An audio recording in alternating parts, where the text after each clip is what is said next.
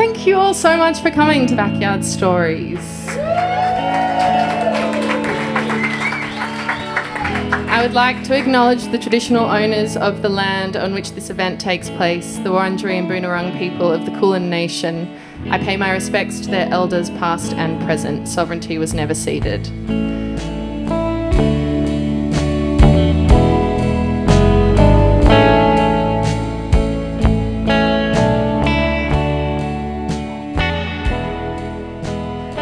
My name's Claudia Nankervis, and the theme for tonight is hold. I have a list of words that I made a few months ago to refer to for future events. Hold was one that I kept coming back to. I like the sound of it and the way it rolls off my tongue. To hold, to be held, to hold on, for life to be put on hold. I like the things that come to mind when I think about what I like to physically hold. There's a lot. I'm a very tactile person. I love to be holding people and objects and touching arms and faces and skin. I like to feel different materials and sensations on my fingers. I also love to be held, physically and mentally, by my friends and family. It makes me feel safe.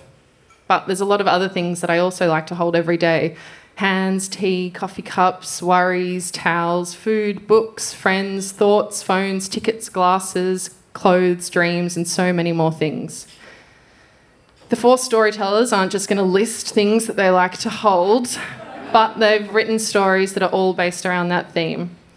Romain's going to be up first, and Fraser and I.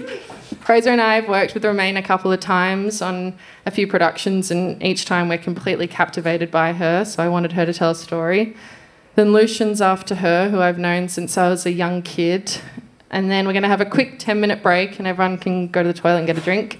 And then Emeta's up, and Emeta it goes to uni or went to uni with Fraser, and Fraser would always talk about this girl who was an amazing storyteller. So I wanted her to be involved. And then last up is my biggest inspiration, my mum Sue.